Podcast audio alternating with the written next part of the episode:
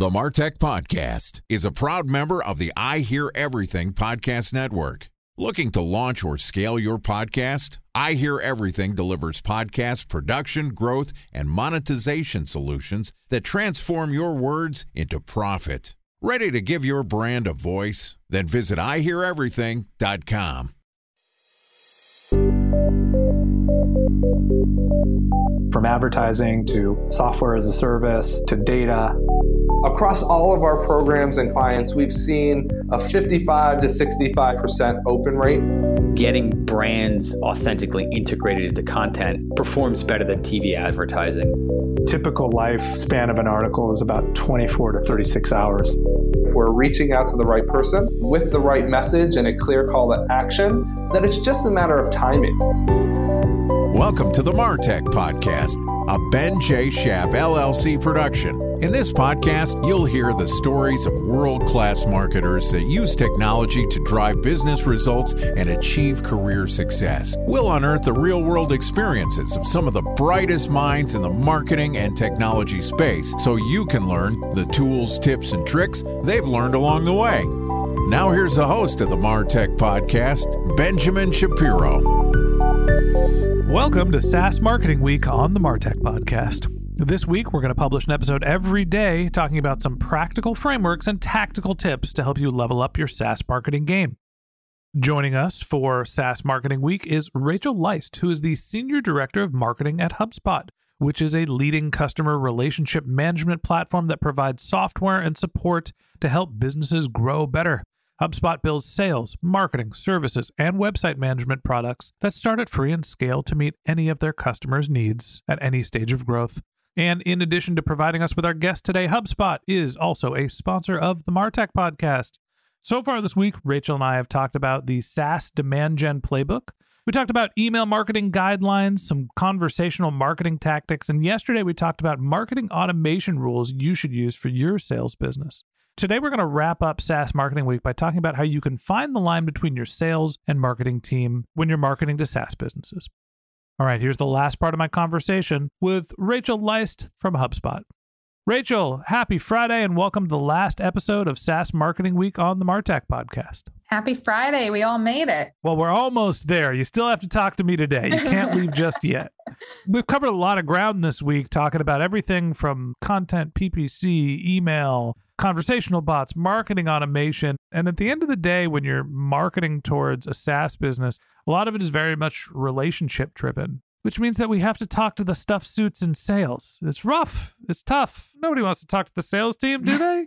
Oh, I love our sales team. Our sales team at HubSpot's the best. I promise. oh, you have to say that. Look, notoriously marketing and sales haven't always got along. There's always a healthy tension of whether marketing is bringing the leads and whether sales clothing whether sales is clothing them. So when business isn't great they point at each other and when it's going great like at hubspot it's just kumbaya big love fest. We like to call it smarketing. We have nice marketing alignment. That's smorable. Sorry.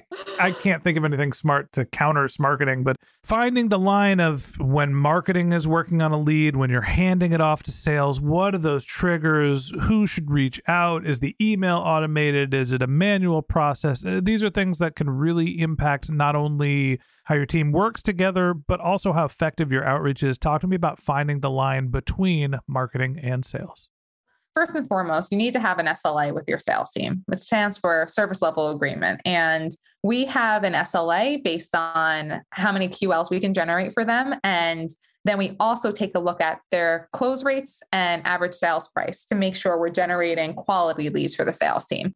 And on their end, they need to work that demand. So, because that is really the North Star that we are both looking at, and we have the same reports, we're looking at all of the same metrics, we then look at all the campaigns that we're working on to hit those metrics. Hang on. You threw out so many acronyms there. You, you, you got to tell me what the heck you're talking about. You have a service level agreement with your sales team to measure the QLs, the qualified leads. Yeah. So basically, you have an agreement. Here's how many leads we're going to send you and how good they are going to be you got a deal. We do have a deal. And part of that deal, the reason I bring up the quality of them is because we rather give them higher quality demand than a ton of lower quality. This goes back to our really our conversation on Monday that we had around quality is better than quantity. And of course, we want to give them as much demand as possible, but the quality is really key here to our agreement. Okay, so we want to send you a certain number of leads. They have to be a certain volume. And then you mentioned that you're evaluating what their close rates are, what the average deal size are. Basically, these are like, we'll send you our leads if you do a good job closing them. But what happens if that's not working? When it doesn't work, that is when the smarketing alignment comes in. I, I'm going to keep throwing out smarketing because I, I have to. I like your reaction to it. But really, for every campaign, we are communicating about it before the campaign kicks off. So we have some campaigns where we're creating content that gives them a reason to really reach out to their prospects, to their customers, and just again, going back to the quality content that they have to reach out and say, hey, I think you might be interested in this. Then we also have our what we call kind of our always on automation, which are things that constantly running. And again, that is the conversational marketing experiences and the email conversation, email experiences that we talked about earlier this week. So between those additional campaigns and the always on automation, they know what is going on and they know what content they have at their disposal. One of the things that can make your business seem unprofessional is when sales reach out and marketing keeps you in their nurture campaign to ask you to reach out to sales. What's the line where you're a qualified lead and marketing is still sending you emails? When is it handed over to sales? And then do you keep sending some marketing emails after the transition has happened? When someone is considered a qualified lead for us, that is when marketing stops their automation and sales takes over. So we have a really clean line there. However, there are cases where sales is in touch with our database before they become a qualified lead. And in some cases, we do continue to send them certain types of automation, newsletters, and other pieces of content. In other cases, we don't send them automation to again make sure that we're not over emailing, that we're not interrupting that sales conversation what I hear is, well, sometimes we continue to market to them, and sometimes we hand them to sales, and sometimes we do both, and sometimes we don't. And it just seems like, well, that's all over the place. So, how are you figuring out what are the segments of when you should reach out to somebody, when marketing's done, and when they should keep their foot on the gas? Our hard and fast rule is if there's an open deal, then sales will work on that communication and marketing will not send continuous automation. Okay. So, managing the volume of outreach is obviously important. What are some of the things that you're doing to set sales up for success before you hand them the lead? How do you figure out what gets someone to be qualified and when they're ready?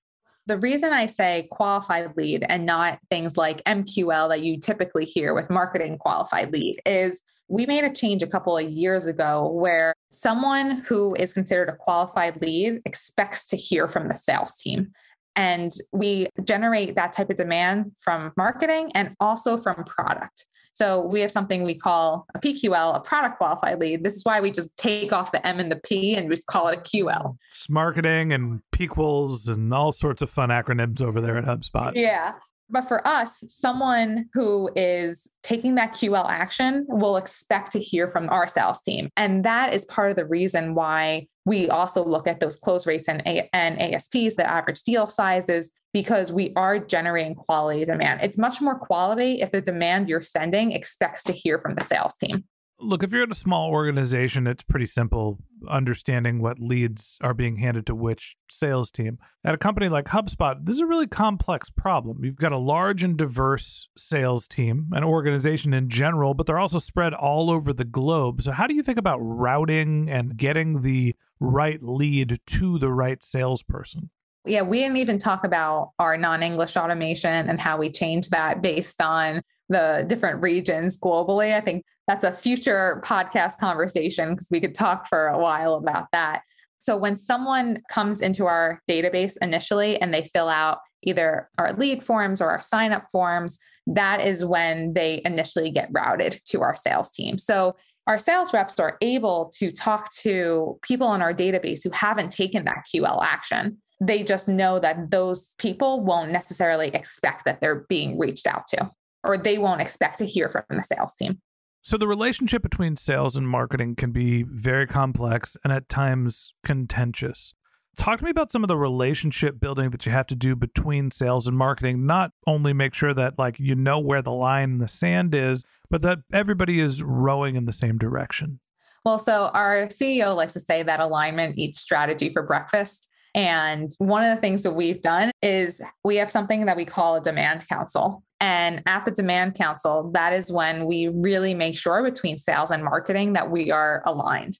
So that is when we talk about biggest potholes or challenges that we're facing, how marketing's role in that, sales role with that. We look at the data together, we come up with a plan together. And it sounds simple that it's just a meeting, but that meeting to openly discuss all of those challenges or even saying, we have a big sales month coming up in a couple months. How can we work together on campaigns to hit that those targets? That has been really, really critical for us. I want to say that sounds like a good strategy, but it's a little bit forced. So I'm just going to say it sounds marvelous. I like either version.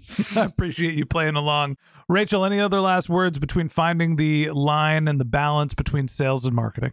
I will say one thing if you're on marketing or if you're on sales, give the other side the benefit of the doubt. Each team has tough targets to hit, and you work together and you just have this smarketing beauty. You know, next year we're launching a podcast to talk just about this. The Revenue Generator podcast is coming, and it's basically the notion that sales and marketing are the same team. And guess what? Product and customer service, they're all on the revenue team. We're all part of the same organization, and we have the technologies and the tools to work with the same KPIs. HubSpot being a great example of how that can be done.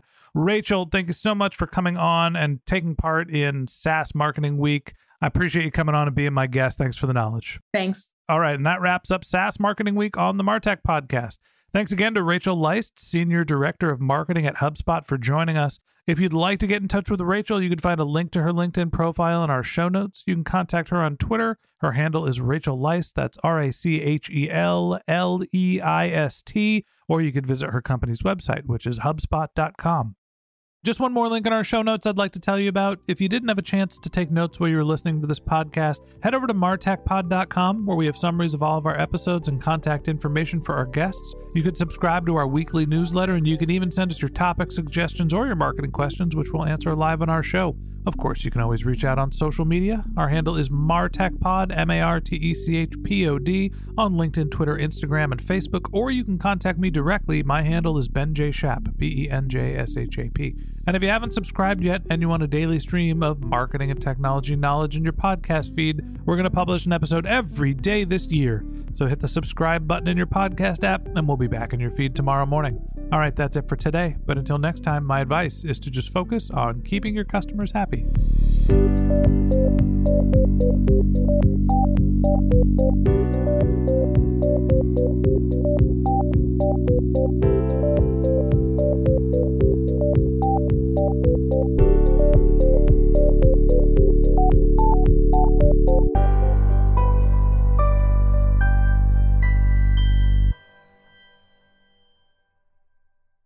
Thanks for listening to the Martech Podcast, and I Hear Everything production.